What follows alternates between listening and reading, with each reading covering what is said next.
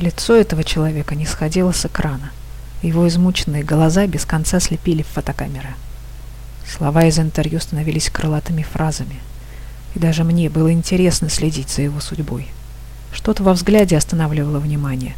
Иногда его слова западали в память. Он сказал, что узнал об идее из интернета, чему я не поверил. Но это никакого значения не имело. Наверное, вы и сами полагаете, что этот замысел грешит наивностью. Это были его первые слова. Нет, не считаю, сразу возразил я. Жизнь ваша клонится к закату. У вас есть последователи, наследники, я не знаю, единомышленники. Это ни к чему. Моя система завязана не на давлении, на подсознание.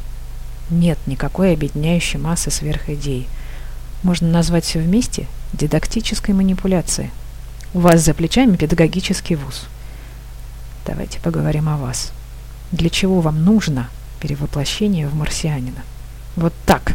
Он выразил недоумение движениями губ, растянул их вдоль, выкатил глаза и пригнул немного шею вперед. С места в карьер я должен буду перед вами распоясаться? Знаете ли, не готов. Ну что же, никакой нужды в раскрытии карт и не предусмотрено. Главное условие состоит в одном.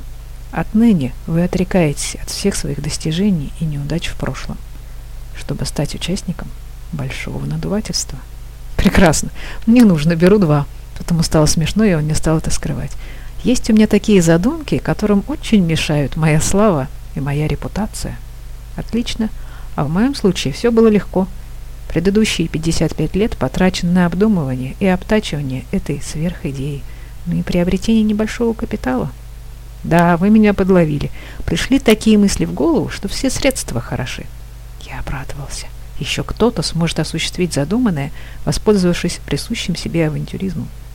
Местонахождение нашего добровольного сообщества не находится в местах, малопригодных для жизни. Нет нужды. Ни один из наших изгнанников пока еще не выходил на сцену.